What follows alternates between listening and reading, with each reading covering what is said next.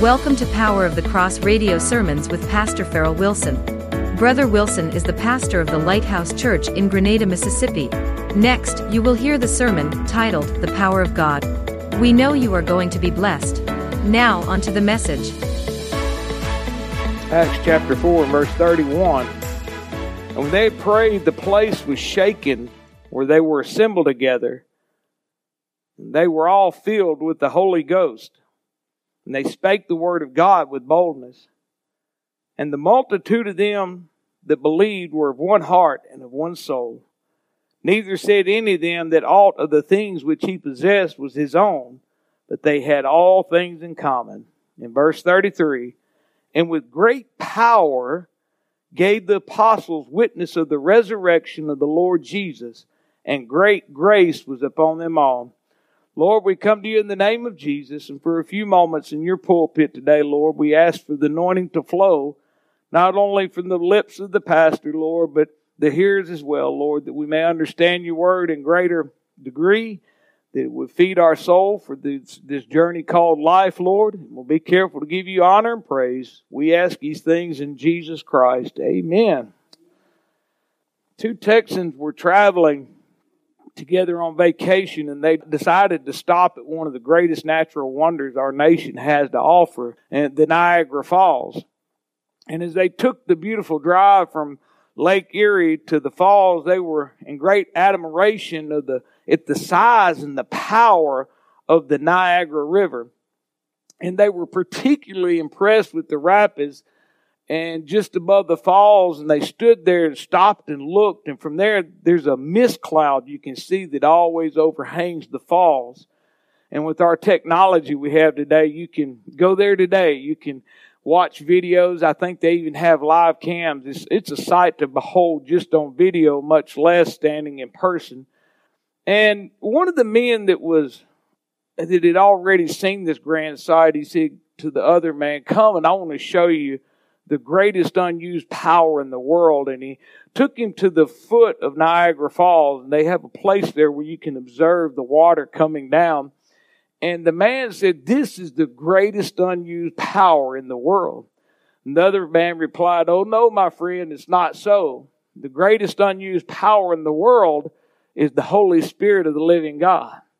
I think we all, from time to time, we forget how much power is available with the Holy Spirit. And especially in this day, this modern church age, you don't even hear about it that much.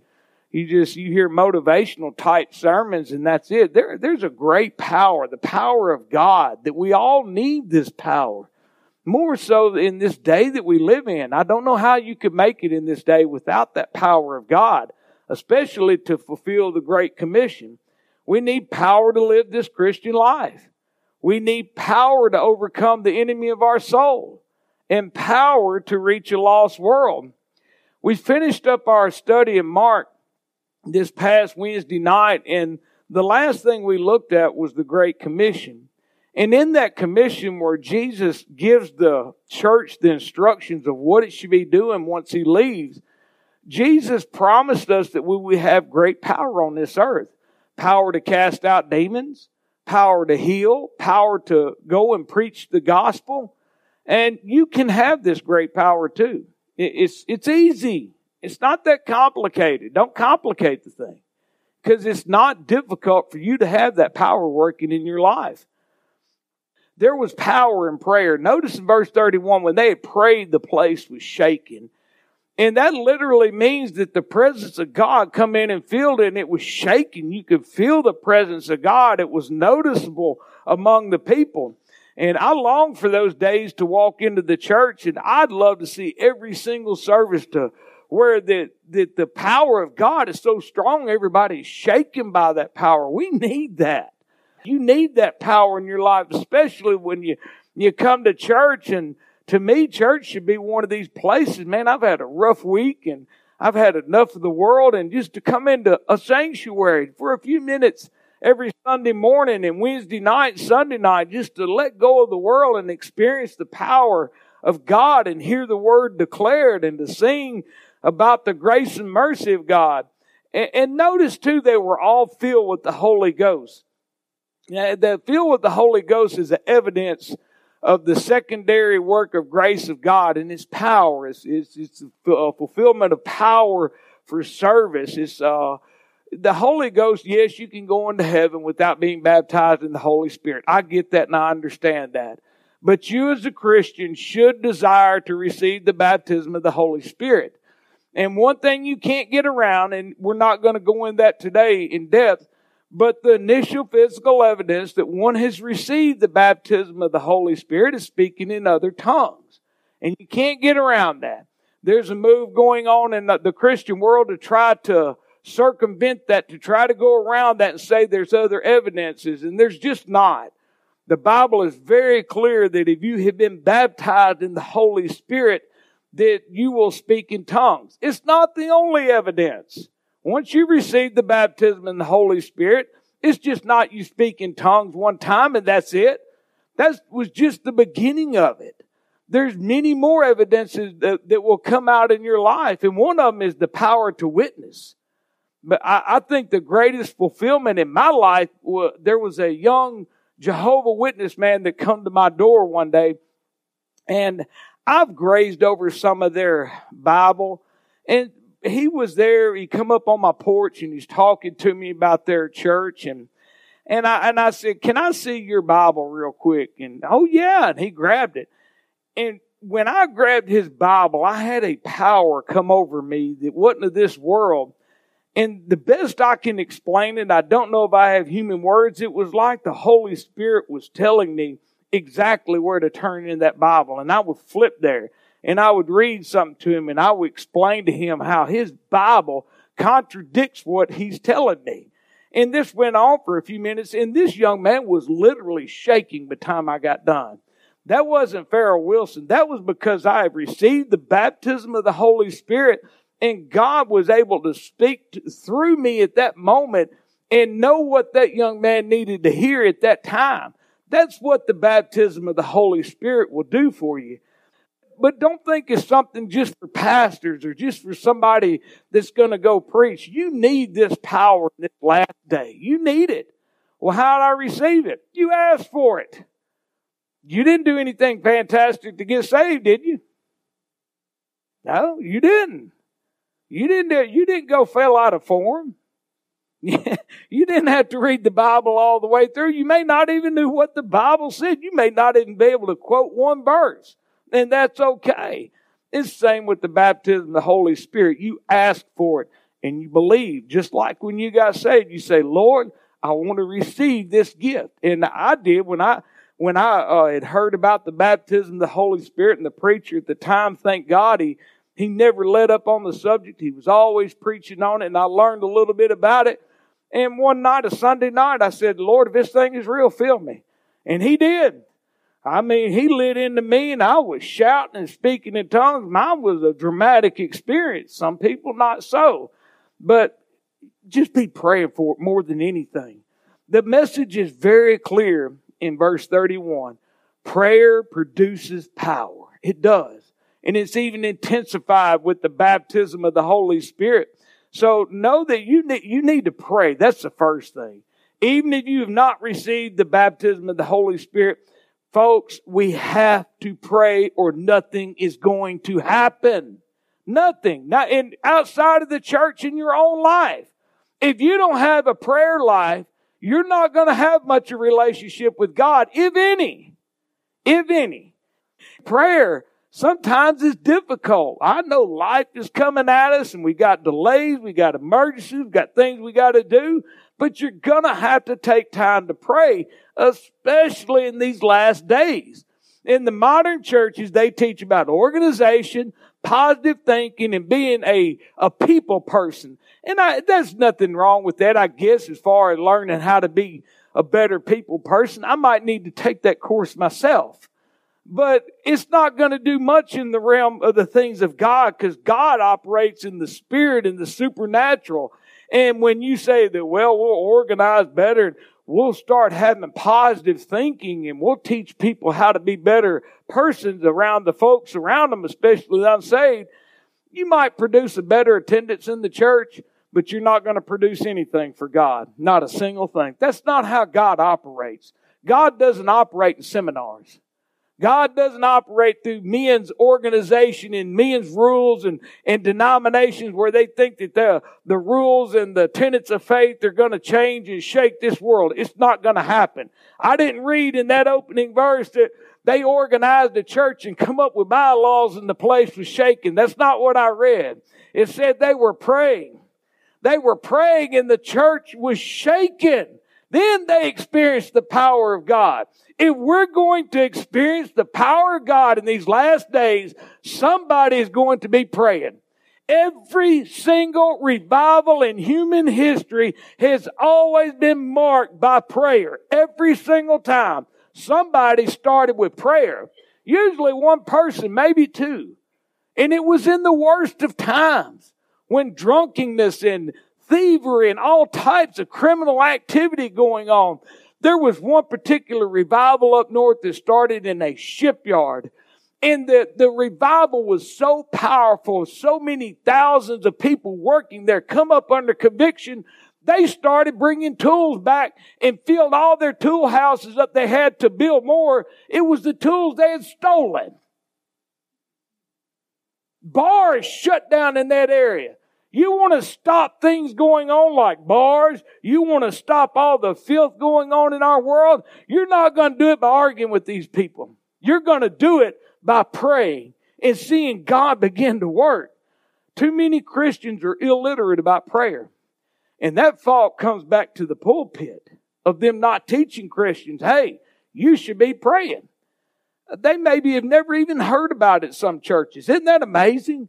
Do you know there are churches, there's one in Middle Tennessee, the pastor is telling people we don't need the Bible anymore. And you would think, man, that would have to be a deserted place. This church is running two services. There's so many people coming. Shana sent me a video this past week of a church service. You just have to see it for me to describe it to you. I don't even have human words. It all the filth and flat-eyed heresy that was going in this church service. I'd shut it off even before it got started good. And something told me to go back and watch it. And there was kind of like a part two at another church. And I showed this to my wife. My wife just threw up her hands, walked off, didn't even comment. That's how bad it was. So I know they're not learning anything about prayer. I hope I can teach you about prayer. Prayer changes things. Not just the church, your own life. If you want things to change in your life, start praying. Start praying. Well, I'm already praying 30 minutes a day. Well, pray 45 minutes a day. Well, I'm praying 45 minutes a day. Pray an hour. Well, I'm praying an hour. Pray 2 hours. You can't pray too much. Not only can the church be shaken, but your life can be shaken. And with God, that's a good thing.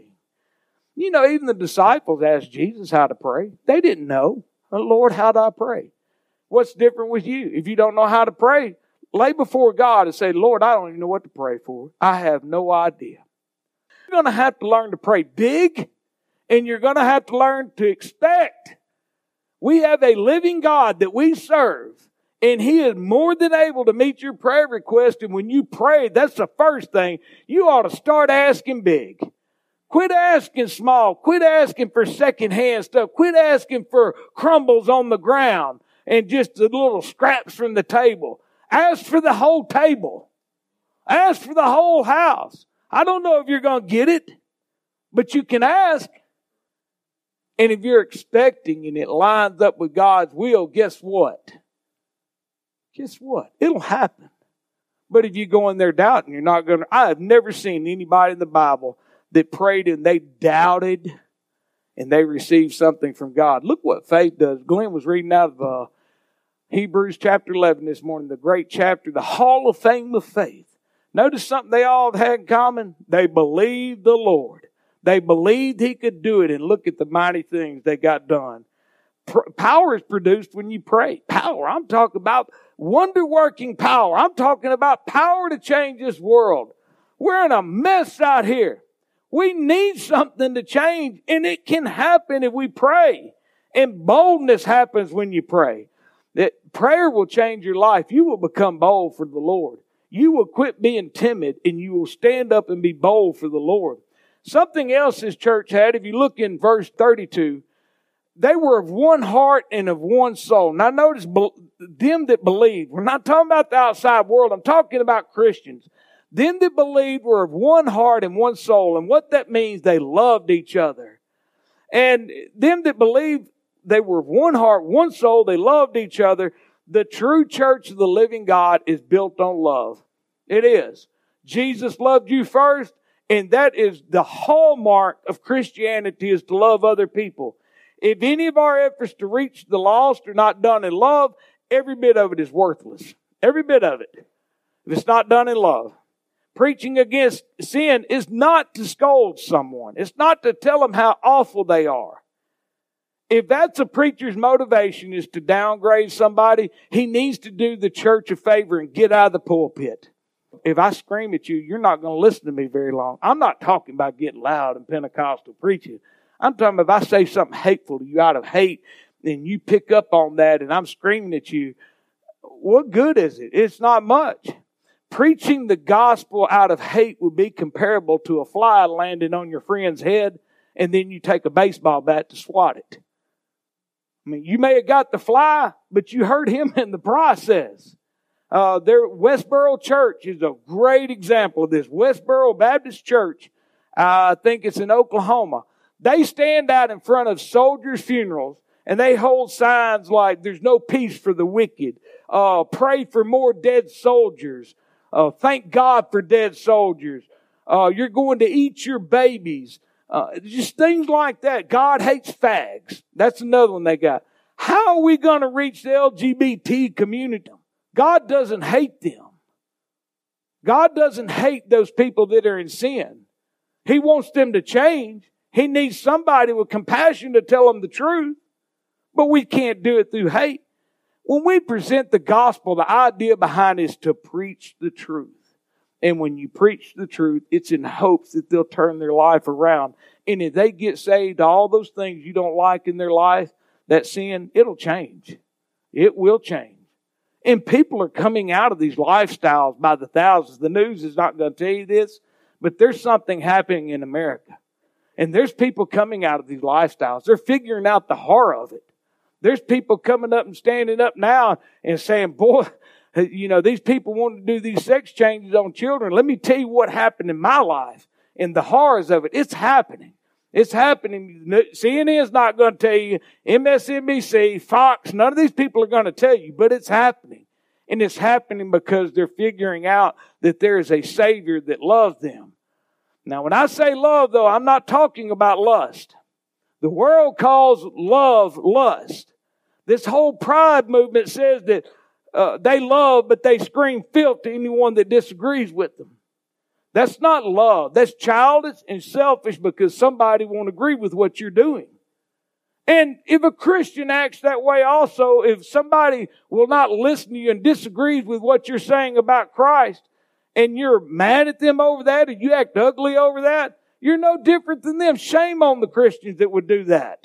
If somebody don't agree with me, I can state my point, but I don't have to be ugly with them. I don't have to demean them and debase them as a human being. We have to present this gospel as love, and it's a balance to it. You have to tell the truth, but you got to do it out of love. You can't compromise with sin, but yet still in that you've got to tell them about the love of God. I would be willing to say that each and every one of you saved up in here, when you got saved, did you think about it? There was a preacher that was telling you something out of love. He was telling you about Jesus Christ and how much He loved you and He could change your life. Maybe a little hard sermon at some point, but somewhere in there, I bet you heard about the love of Christ. That's how you got saved. And that's the way we should present it. Love forgives and breaks down barriers. All this division we have in our nation, Jesus Christ can cure it. He can bring us all together. We should be able to sit down with anybody in this world at the table and discuss things in an intelligent manner without screaming at each other. We should. Love looks for the best in our brothers and sisters. You know, we could go across this sanctuary today and we could point out each other's fault very easily. We could see the faults easily. But it's time the church starts looking at our brothers and sisters, what's good about them also. What's wrong with paying somebody a compliment? What's wrong with saying, hey, man, man, God's blessed you. Look at Anthony. He's got 10 cars now or something. I can't keep all the cars he's got. Paying somebody a compliment every once in a while. Good to see you in church. Not texting them, boy, where were you at today at church? That's not love. And if you're doing that, let's work on it. We need your help to keep sending gospel messages around the world. Go right now to www.cross.radio and click on how you can help. There you will see a secure means to donate by credit card, debit card, and ACH. We need your generous support to keep this ministry going. Every time you give, you are a direct part of carrying the message of the cross to the lost. Now back to the second half of the sermon from Pastor Wilson. Love produces a passion for the lost. You know, when I see people out in the world that are not saved, I know they're not saved. I hope they change. I hope the hour is getting late. And I want to see change in their life, not to prop up our numbers, not to make me look good, not to make the church look better. I don't want to see them in hell. I want to see them around that throne, gathered up and worshiping the King of Kings. Love makes people more important than their possessions. Now, if I hit home today, well, I'm going to let the chips fall where they may. Look at that last half of verse 32. Neither said any of them that aught of the things which he possessed was his own, but they had all things in common. Let me tell you what that means, literally. None of them claimed that their possessions were their own. And they shared everything they had with each other. I get so tickled. You'll see it make it cycle every once in a while. These preachers, we need a book of Acts, church. We need the baptism of the Holy Ghost.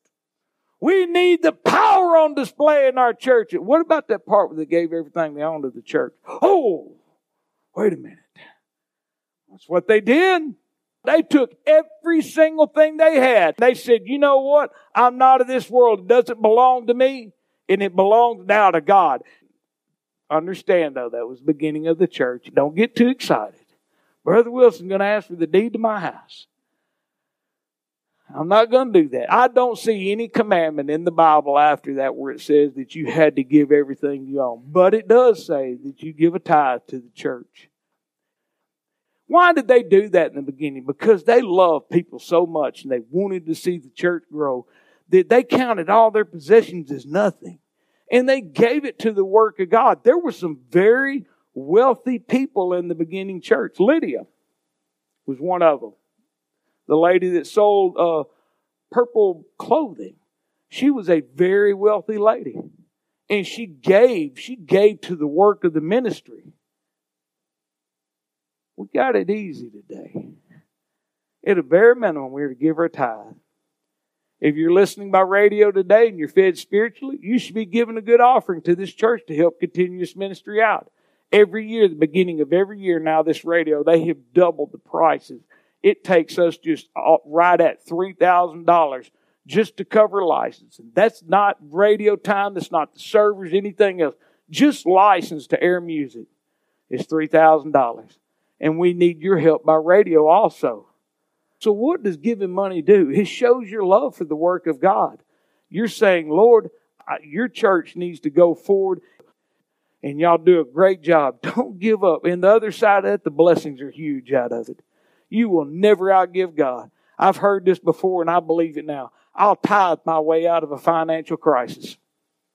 I believe that. I trust God enough with my finances. If I'm having a problem with my finances, God is able to meet my need. I'm not rich, but I got a little old trailer and a little parcel of land out there. I never lack for food. I never lack for anything in my house. This church never lacks for anything. We're not abundant with a big account, but we don't hurt for anything. And I'm telling you, if you'll give to the work of God and show how much you love people, God will bless you many, many, many, many, many, many times over. Hallelujah.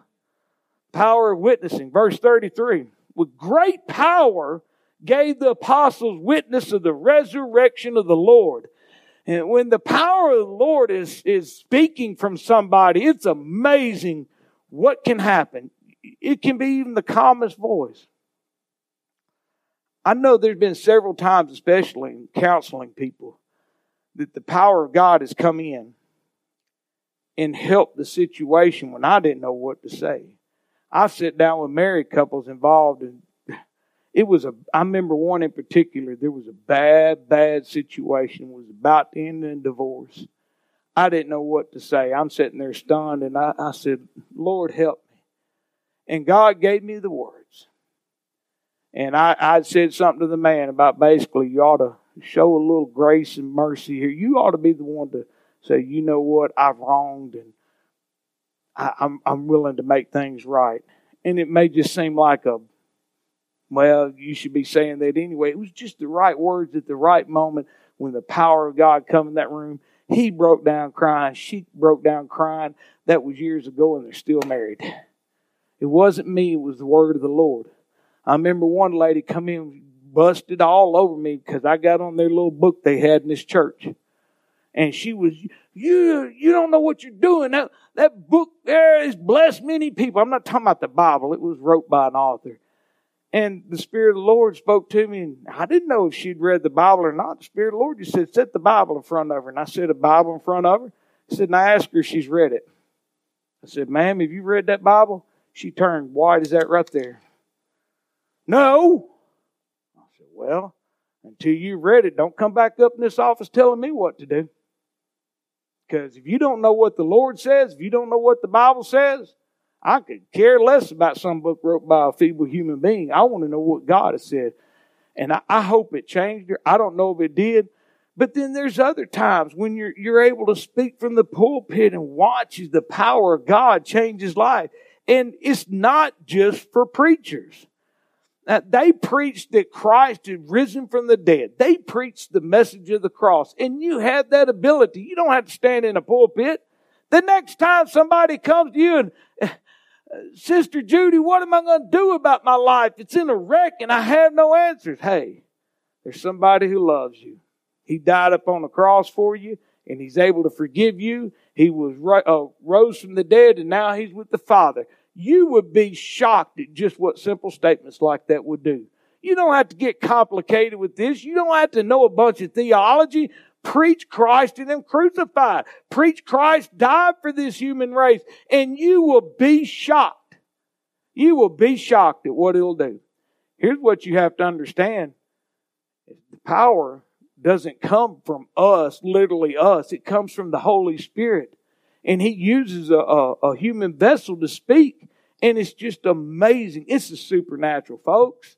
It is. It is supernatural when somebody gets saved and just some simple words are said and it strikes that heart. The Holy Spirit begins to convict them and they're saved. Washington, D.C. is scurrying right now as we speak, trying to pass a bill that's going to save America once again. Now, let's throw some money at it, man. They tried $3 trillion. Do you know how much money that is? Do you know how much $3 trillion is? I'm screaming at the TV. I had to shut it off. Then they got down to $800 billion. That's still a lot of change. And this is going to fix everything. What's it going to fix? Oh, we're going to give most of it to the IRS. That's just going to cure everything right there, ain't it? And it hit me. I said, you know, if they would just give Jesus just a little leeway up in Washington, D.C., they let Him in the door. He'd cure every problem they had. He would set everything in order. I tell you how this is going to end in Washington, D.C. It's going to be another overloaded pork barrel spending bill that's going to get nothing done. And when you operate in the flesh, that's what you're going to get in your home, church, anywhere you operate in the flesh. That's exactly what you'll get. You'll spend a bunch of money and won't get nowhere. I know what can fix this country. It's Holy Ghost-filled believers sharing and declaring the message of the cross. You want to see any presidents done good in this nation? They all have a hallmark. And things they accomplished in this nation turn things around. They surrounded themselves with Holy Ghost-filled ministers. They did. You don't know why Trump was so successful and upright in this economy in the worst of times? He filled the White House with ministers. And they were whispering in his ear and telling him what would change this nation. and it was working. Want to know how Ronald Reagan did so good? He filled the house with ministers. You know what'll change your home? Surround yourself with the Word of God. Let Jesus be the center of your household. Let that power of God just rule and reign in your house, and we'll see a change, not only in the church, but in this nation. There's power to witness if you do it God's way, if you do it His way. Look at the early church. They had nothing compared to what we have. Even our little church here, with the limited finances we have, it's still pretty amazing what we have. You think about it. We've got a server that reaches all over the world. We've got a killer domain name, cross.radio. That was a miracle in itself.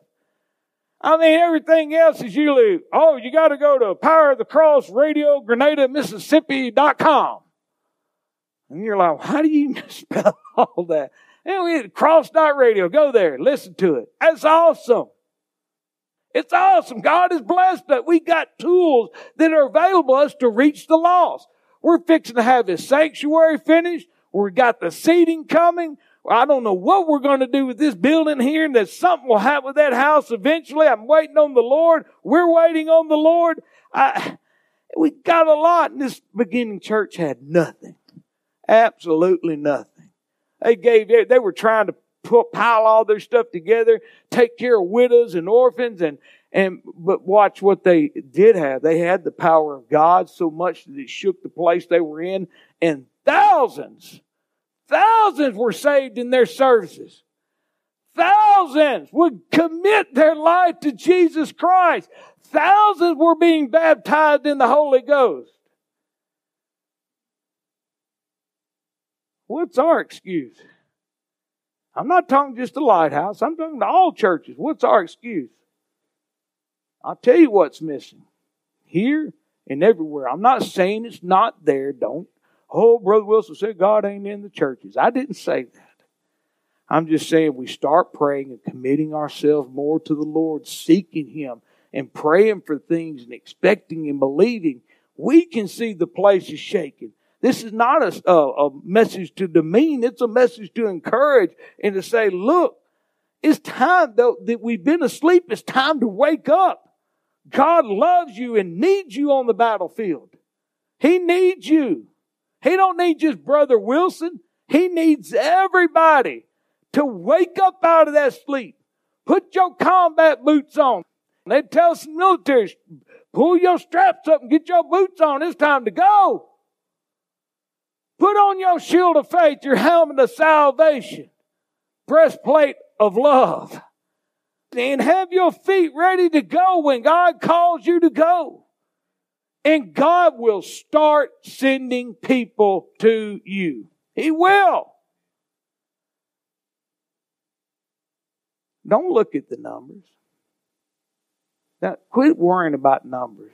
I'm talking about even your own life. Well, all I know is that one sinner down the road. Well, good. That's where you start. Don't despise him day of small things. Probably unknown to you was a school teacher named Ed Kimball. In 1858, he led a Boston shoe clerk to give his life to Christ. That clerk was Dwight L. Moody. He became an evangelist. And in 1879, look at that, 21 years later after he gave his life to Christ, 21 years later, Moody awakened an evangelist zeal in the heart of Frederick Meyer, pastor of a small church. Meyer went preaching to a college campus and brought to Christ a student named Wilbur Chapman. Later on, Chapman employed a former baseball player by the name of Billy Sunday. And Billy Sunday got to going around the nation holding evangelistic meetings. And in one time in Charlotte, North Carolina, Billy Sunday started these revival services. And when it ended, there was a group of men there that were so enthusiastic when it came to an end, they wanted to keep it going, and they planned one more service. And they brought a minister by the name of Mordecai Ham. I'm not being unkind to Brother Ham, but really his ministry was really nothing. He had very little to show in his ministry except this one meeting. And they got Brother Mordecai to come and preach this meeting. And during that revival, a young man by the name of Billy Graham heard the gospel and gave his heart and life to Jesus Christ. Don't despise that day of small things, of talking to one-on-one to somebody. I want to see thousands saved in the service, but I'll be willing to guess and just almost guarantee you that it's going to start one-on-one. It's going to start with you talking to people and leading them to the Lord. I tell you, that is, I've preached in services over at the prison, and I've seen a lot of people get saved. That's really some of the ministry that I can remember. I really, really enjoyed that. I enjoyed the times here we've had revival and watched people come to the Lord. There's been hundreds come to the Lord in this church. I've lost count. We've seen a lot of people baptized in the Holy Spirit here. We've carried kids to camp meeting, and every one of them will be baptized in the Holy Spirit. There's been some great times at this church. But I think one of the most emotional times that I can remember witnessing was leading somebody to the Lord at the dinner table. I'm going to tell you, to me as a Christian, there's no better feeling. I mean, it will lift you up. It is something just about it, sitting there one-on-one with the person at a table and looking at them and watching the Holy Spirit just start flowing over them. And you see that conviction sitting in, them tears flowing. Oh, yeah, I know what's fixing to happen here. Amen? Come over to my house to complain about something. I'm going to tell you about Jesus. Take advantage of every situation the Lord gives you. And to those that are unsaved, I want to close with this. You're more loved than you know. If you're listening by radio today, there's somebody that loves you. There may be somebody listening today that's been contemplating suicide. There's somebody that loves you and he cares for you. It's Jesus that loves you. He'll be your brother. He'll stay right there by your side. I don't know. I feel that for some special reason today. It wasn't in my notes. I wasn't even thinking about that. But I feel like somebody listening may be considering taking their life. Don't do that. There's somebody that loves you. And if you'll commit your ways to Him and your life, your heart to Jesus Christ, He'll change your whole world. The church needs you to come in. The church needs everybody right now. We need everybody to come together to shake this world together. It can turn around. We got to quit throwing up our hands and saying it'll never change. It'll change. Let's upright the broken foundations in our nations. Let's tell the world about a Savior that loves them. We have the power, we have the potential, and we are the church of the only true God. Amen? Would y'all stand with me this morning? I want to close this out with a prayer. I feel heavy in my spirit that somebody's listening that's going to give their heart to Christ this morning. And just a simple prayer. Father, I come to you in the name of Jesus. Forgive me the way I've lived, the things I've done. Lord, right now I accept Jesus Christ as my Savior. I ask Him to come in and take control of my life. I believe He died upon the cross for me. He arose the third day and is now at your right hand. And Father, I'm asking every day of my life you would come in and help me and show me how to live this life. And ask these things in the precious name of Jesus Christ. And we say amen. Thank you for listening today. If you enjoyed this sermon, we ask that you would follow us on our social media platforms to help us grow. For YouTube and Facebook, just search for Power of the Cross Radio, and you will find us. Then, follow that account. We thank you in advance. Also, be sure to tune into our radio stream at www.cross.radio. We bring you the best sermons and Christian music mix on the internet today. Free radio apps are available in the Google Play and Apple stores. Just simply search for Power of the Cross Radio. Have a blessed day and hope you join us again soon.